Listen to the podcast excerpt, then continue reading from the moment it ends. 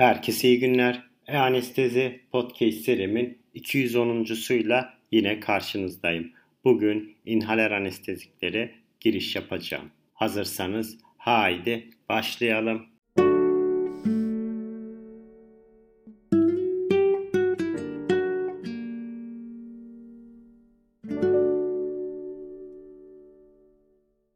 Herkese iyi günler. E-Anestezi Podcast serimin 210.suyla yine karşınızdayım. Bugün lokal anesteziklere giriş yapıp kısaca tarihçesinden bahsedeceğim. İnhalasyon anestezisi genel anestezi sağlamak için kullanılan en yaygın ilaçlardır. İnspire edilen oksijene sadece volatil bir anestezik maddenin bir kısmı eklenmesi bilinç kaybı ve amnezi oluşumuyla sonuçlanmaktadır. Opioidler ve benzodiazepinler gibi intravenöz ajanlar ile birleştirildiğinde analjezi daha fazla sedasyon, hipnoz ve amnezi ile sonuçlanan dengeli bir teknik elde edilmektedir. Cerrahi prosedürler için inhaler anestezikler uygulama kolaylığı ve klinisyenin etkilerini hem klinik işaretler hem de entidal konsantrasyonlarla güvenilir bir şekilde izleyebilmeleri nedeniyle popüler hale gelmiştir. Bunlar ek olarak volatil anestezikler, gazlar, genel maliyet açısından da nispeten daha ucuz ilaçlardır. Sevofloran, desfloran, izofloran yetişkin cerrahi prosedürlerde kullanılan en popüler inhaler anesteziklerdir. Volatil anesteziklerin genel etkileri açısından birçok benzerlik olsa da klinisyenin seçim işlemini etkileyebilecek hastanın yaşı, sağlığı ve cerrahi prosedürlere bağlı olarak bazı benzersiz farklılıklar bulunmaktadır. Ne gibi? Daha sonra göreceğimiz sevofloran pediatrik popülasyonda inhalasyon sırasında göreceli olarak kötü tadım ve göreceli olarak etki oluşma hızına bağlı olarak en sık kullanılan anestezik olması gibi. Evet, inhalasyon anestezinin tarihçesine baktığımız zaman insanlık tarihi boyunca hastalıklar olaya gelmiştir ve bu hastalıklar çözüm yani tedavi olanakları ise değişik şekillerde uygulamaya girmiş yöntemler bulunmuştur. Bugün tıp eğitiminin temelini oluşturan hastalıkların tedavisinde iki yöntem yer almaktadır. Biri dahili, diğer ise cerrahi yöntemlerdir. Hastalık tedavisinde cerrahi yönetimin endikasyonu söz konusu olduğunda ağrı kaçınılmaz olan bir semptom olarak karşımıza çıkmaktadır. Önceleri ağrı için mücadele yöntemleri gelişmemiş olduğundan son derece ilkel yöntemler içinde cerrahi girişimler yapılmakta. Özellikle vücut dışı operasyonların yer aldığı bu girişimler sırasında hastanın kımıldamasına fırsat vermeyecek ancak cerrahın işini de rahat yapmasını sağlamak için hasta hareketsizlik içinde tutulmaya çalışılıyordu. Zamanla ağrının giderilmesi için akla gelen yöntemlerin varlığı ile bugün ilkel olarak kabul edilebilecek ancak düşünce olarak son derece önemli yöntemler olarak görmekteyiz. Bu önemin nedeni ilk kez hastaya yardımcı olmanın düşüncesi olarak akla getirilip uygulamaya girmesiyle ortaya çıkmıştır. Bu yöntemler bol miktarda alkol içmek, afyon vermek, soğuktan yararlanmak, tüstü ve turnike uygulamaları olarak karşımıza çıkıyor. Uygulamada hastaya hiçbir şey vermeyen bu yöntemlerin takiben modern anestezinin başlangıç tarihi olan 1846 yılına kadar gelmektedir. Ama bugün iyi bilinmelidir ki nerede cerrahi girişim var ve orada ağrının varlığı kaçınılmaz ise burada anestezi sözcüğü karşımıza çıkmaktadır. Yunanca bir kelime olan anestezinin estezi kelimesine olumsuzluk, ön takısı olan an takısının gelmesiyle anestezi kelimesi oluşmuştur ve bu hissizlik, duyarsızlık anlamlarına gelmektedir. Özellikle kimyada ortaya çıkan gelişmeler ile yeni bazı maddeler farklı etkilerin çoğu kez bugün için kullanıldıkları endikasyonların çok ötesinde kullanılır olduğu gösterilmiştir. 18. yüzyılda bu dönemlerde karbondioksit, oksijen, azot protoksit keşfedilmiştir. Bunların içinde hala kullanılmakta olan eski bir inhalasyon anesteziği olan ve Joseph tarafından 1772'de bulunan azot protoksitin ayrı bir önemi bulunmaktadır. Wells adlı bir diş hekiminin dikkatini çeken daha çok keyif verici ve gösteri amaçlı olan bu maddelerin Herroge Wells adlı diş hekiminin dikkatini çeken daha çok keyif verici ve gösteri amaçlı olan bu maddenin ağrıyı giderebilme özelliğinin varlığını denemesiyle ortaya koyması ile diş çekimi gösterisinde başarısızlığın sonucu şarlatanlık olarak suçlanıp toplum dışına itilen bir kişi haline dönmüştür. Fakat bu madde ile ilgili emek sarf edenlerden biri de Gardner Colton'dur. E bu dönemde ayrıca Crawford 1842'de ağrısız ameliyat için düşünüp uyguladığı eterin bilim dünyası ile tanıştırmış. 16 Ekim 1846 tarihinde de başarılı uygulama sonucu William Morton'a nasip olmuştur. Bu olay ise daha önceki uygulayıcıların itirazlarına karşılaşsa da e, Ether'i izleyen 1847 yılında ise İngiltere'deki Simpson tarafından klorofon uygulamaya girmiştir. Snow 1858 yılında Kraliçe Victor'un doğum analjezisini kloroformla uyguladığı için kloroform daha popüler hale gelmiştir. Anestezi varlığı bir yerde inhalasyon anestezikleriyle 1840 ile 1860 yıllar arasında başladığını söyleyebiliriz. Daha sonra kullanılan her maddenin olumsuzlukları da çıkmaya başlayınca onların yerine alternatif yeni maddeler arayışları başlamıştır. Ve bu yüzden de komplikasyonları ön plana çıktığından eski maddeler terk edilir olmuştur. En eski inhalasyon anestezi olan azot protoksitin bugün kullanım olanağı bulan önemli bir ajan olma varlığını halen daha sürdürmekteyken eter, kloroform, eter türevleri yani etilen, etil klorit, trikloroetilen gibi sonradan popülaritesini yitirmiş ilaçlardır. Anestezi tarihçesinde 1940 ile 1960 yıllarında ameliyathanelerin modernleşme yılları olarak karşımıza çıkıyor. İkinci Dünya Savaşı sırası ve sonrasında kullanılan anesteziklerin özellikle yanıcı ve patlayıcı özelliklerin ön plana çıkması yerlerine yeni madde arayışlarını bırakmıştır. Kloroform, kardiyak arrest ve hepatotoksite nedeniyle 1900'lerde kullanım olanağı bulabilmiştir. Fakat modern ameliyathanelerdeki elektrikli alet ve monitörlerin varlığı koter kullanımının yaygınlaşması ile eter için en büyük kullanım engelini oluşturduğu için etere alternatif, yanıcı ve patlayıcı olmayan madde arayışları hız kazanmıştır. Halotan ise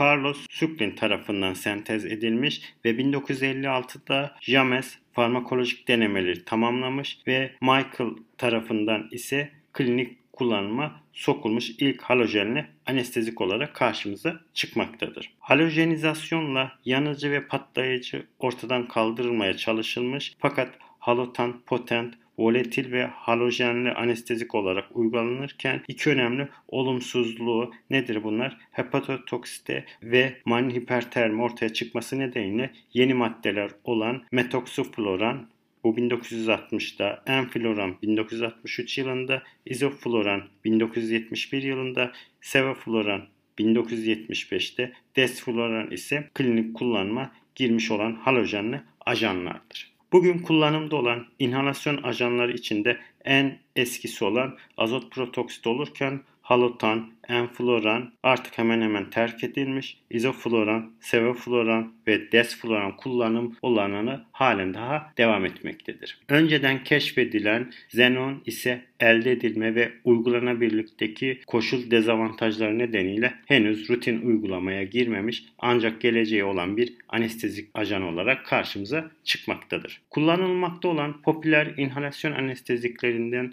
azot protoksit ve halojenli eterlerden olan izofloran ve sevofloran inhalasyon ajanları arasındaki değişiklikleri bize sunmaktadır. Ne gibi? Siklopropan ve dietil eter yanıcı ve patlayıcı olması nedeniyle uzun ömürlü olmamıştır. Halotan ise yanıcı özelliği olmayan karaciğerde metabolize olan bir ajan olarak karşımıza çıkıyor. İnhaler anesteziklere baktığımız zaman tıbbın en önemli ilaç sınıflarından birinin farmakolojisindeki bu kritik boşluk yalnızca mevcut anesteziklerin rasyonel kullanımını engellemekle kalmıyor. Aynı zamanda daha az olumsuz kardiyovasküler, solunum ve nöropatolojik yan etkileri istenen anestezinin seçimi için daha fazla çalışma gerekli hale gelmiştir. Moleküler genetik yaklaşımlarla intravenöz anesteziklerin farmakolojisinin anlaşılmasında büyük ilerleme kaydedilmiş olmasına rağmen inhalasyon anesteziklerin moleküler ve hücresel düzeydeki etkileri daha anlaşılmış değildir. İnhalasyon anestezikleri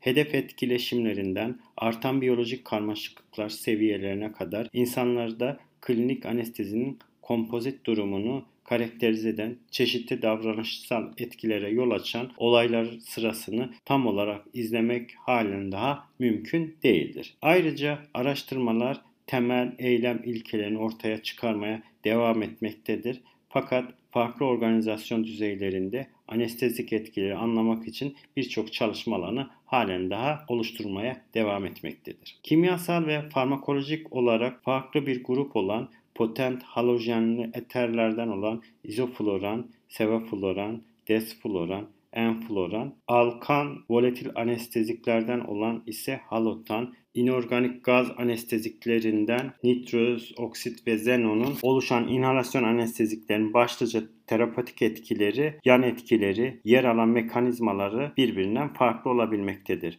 Tarihçesine baktığımız zaman ise anestezik mekanizmalar üzerinde deneysel çalışmayı bildiren ve kısa süren itibarsızlaştıracak bir anestezik etkinin lipid elisyon teorisini öneren bir monografi Morton'un Boston'daki eter anestezisinin halka açık olarak gösterilmesinden sadece bir 6 ay sonra yayınlanmıştır. Ve ondan sonraki 10 yıllar boyunca anestezi fenomeni onu anlamaya çalışanların kafasını karıştırmıştır. 1870'lerde ise Claude Bernard tarafından formüle edilen etkili bir anestezik etki paradigması ise anestezinin birleşik bir fenomen olduğunu öne sürmüştür ve tüm yaşam biçimlerine uygulanabilen üniter bir mekanizma olarak karşımıza çıkmıştır. Anestezi durumu çeşitli ajanlar tarafından oluşturulabilmesine rağmen özü tüm canlılarda aynıydı. Aslında Bernard yaşamın kendisinin anesteziye yatkınlık tanımlandığını düşünüyordu. Fakat Bernard ayrıca daha spesifik bir anestezi teorisi olan yani protoplazmanın pıhtılaşması teorisini öne sürdü.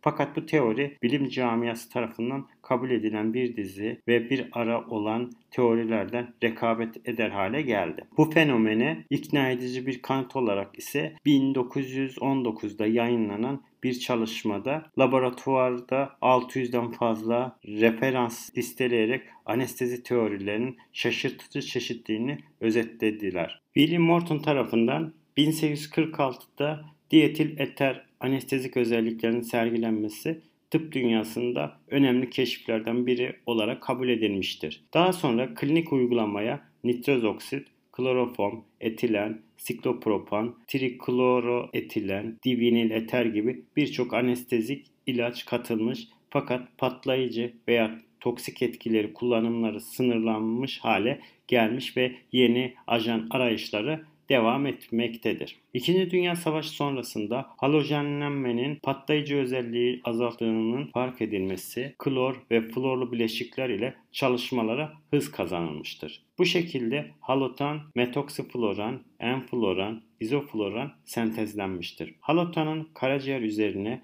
metoksifloranın böbrek üzerine etkileri daha güvenli anestezik bulma çabalarına yol açmıştır. 1960'ların sonunda geliştirilen sevofloran ve desfloranın klinik kullanımda yer almaları 1990'lı yıllara denk gelmektedir. Çalışmalarda açığa çıkarılan florun karbondioksitle etkileşmesi ajanın güvenliği için uzun süreli kontroller gerçekleştirilmiştir. Japonya'da yürütülen birçok klinik çalışmanın sonunda hızlı ve etki başlangıç bu iki ajanda klinikte yerini almıştır. İnhalasyon ajanlarının göreceli ucuz olması, inhalasyon yoluyla kolay ve hızlı titre edilebilmeleri, anestezi uyanıklığının önlemede geniş güvenlik aralığı bu ajanların klinik uygulamalıda yerini sağlamlaştırmıştır. Nitroz oksit, kloroform ve eter evrensel olarak kabul edilmiş genel anesteziklerdir. Günümüzde klinik anestezide yaygın şekilde kullanılmakta olan inhalasyon genel anestezikleri nitroz oksit, halotan, izofloran, desfloran ve sevofloran olarak karşımıza çıkmaktadır. Bir genel anestezi süreci 3 faza ayırabiliyoruz. Bunlar indiksiyon, idame ve uyanmadır. Başta halotan ve sevofloran olmak üzere inhalasyon anestezikleri bir intravenöz yolla başlamanın zor olabildiği pediatrik hastaların indüksiyonunda özellikle yararlı olabiliyor. Erişkinlerde ise genellikle intravenöz ajanlarla başlanılsa da keskin olmayan kokusu ve etkisinin hızlı başlamasıyla sevofloran bu yaş grubunda inhalasyon indüksiyonunda pratik hale gelmiştir. Hastanın yaşından bağımsız olarak anestezi çoğunlukla inhalasyon ajanları ile sürdürülebiliyor. Derlenme öncelikle ajanın beyinden yeniden dağılımına, sonrasında pulmoner eliminasyona bağlı olarak karşımıza çıkıyor. Uygulama yolunun tek olması nedeniyle inhalasyon anestezikleri diğer anestezik ajanlarla paylaşılmayan yararlı farmakolojik özelliklere de ayrıca sahiptir. Evet, bugün inhalasyon anesteziklerine bir giriş yaptık. Kısaca tarihçesinden bahsetmeye çalıştım. Bugün anlatacaklarım bu kadar. Beni dinlediğiniz için teşekkür ediyorum. İyi günler.